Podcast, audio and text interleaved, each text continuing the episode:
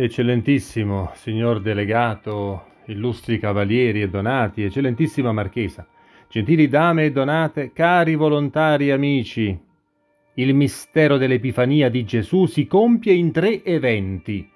L'adorazione dei magi a Betlemme, il battesimo di Gesù al Giordano e la mutazione dell'acqua in vino alle nozze di Cana, come leggiamo nel Vangelo di oggi.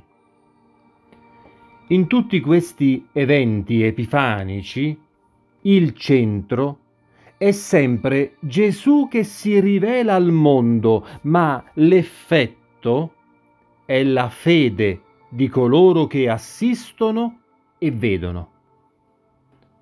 La rivelazione di Gesù non è solo una manifestazione, del resto necessaria, per poter iniziare una predicazione salvifica e compiere l'opera della redenzione. La rivelazione che Gesù fa di se stesso all'inizio della sua missione dopo aver passato molti anni nel nascondimento, è un insegnamento per noi.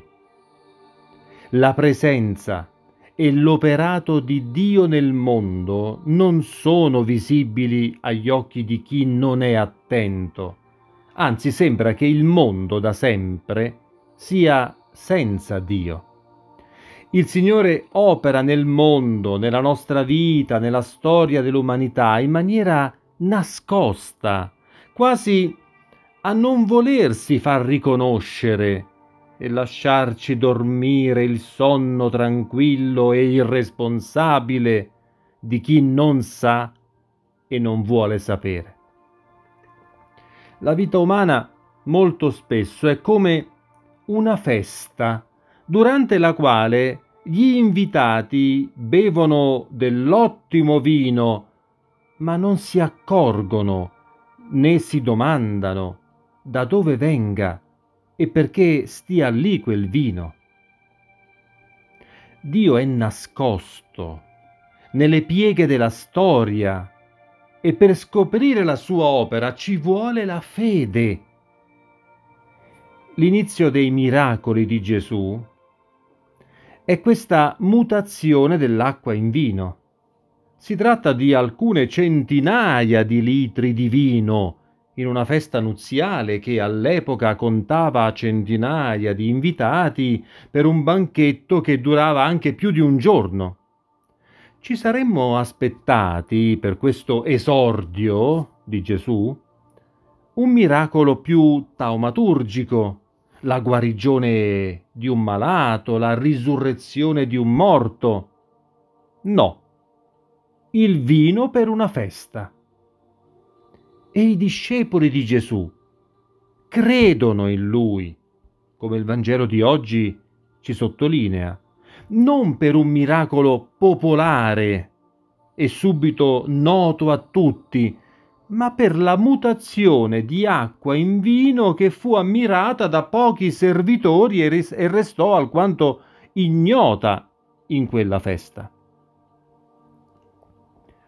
Il fatto è che il Signore Gesù si rivela come il Salvatore di tutta l'umanità, quella che piange e quella che ride, quella che ha fame e quella che mangia anche troppo.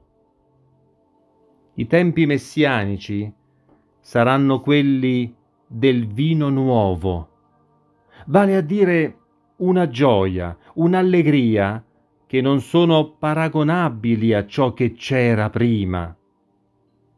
Quando crediamo sinceramente in Gesù, allora tutto ciò che prima ci dava gioia e allegria diventa relativo, diventa secondario, diventa polvere. E il maestro di tavola nel Vangelo di oggi dice allo sposo, hai tenuto da parte il vino buono fino a questo momento. Il vino che c'era prima, quello che non veniva da Gesù, non era buono.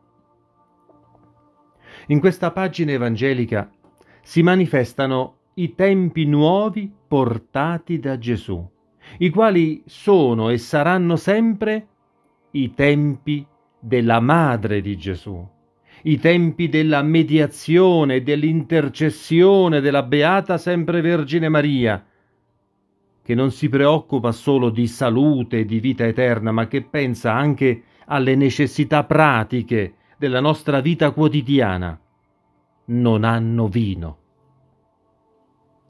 Cari cavalieri, a causa dei molti mali che affliggono l'umanità, da troppo tempo stiamo rischiando di ignorare l'opera di Dio nella vita che ci circonda e in quella che conduciamo.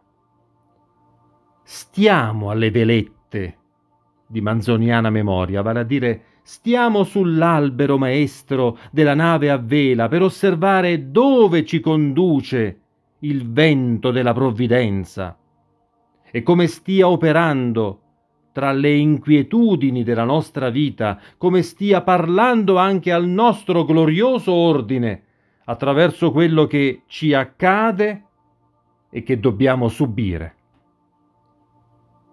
Ma non vi accorgete che il Signore sta ancora oggi trasformando l'acqua in vino?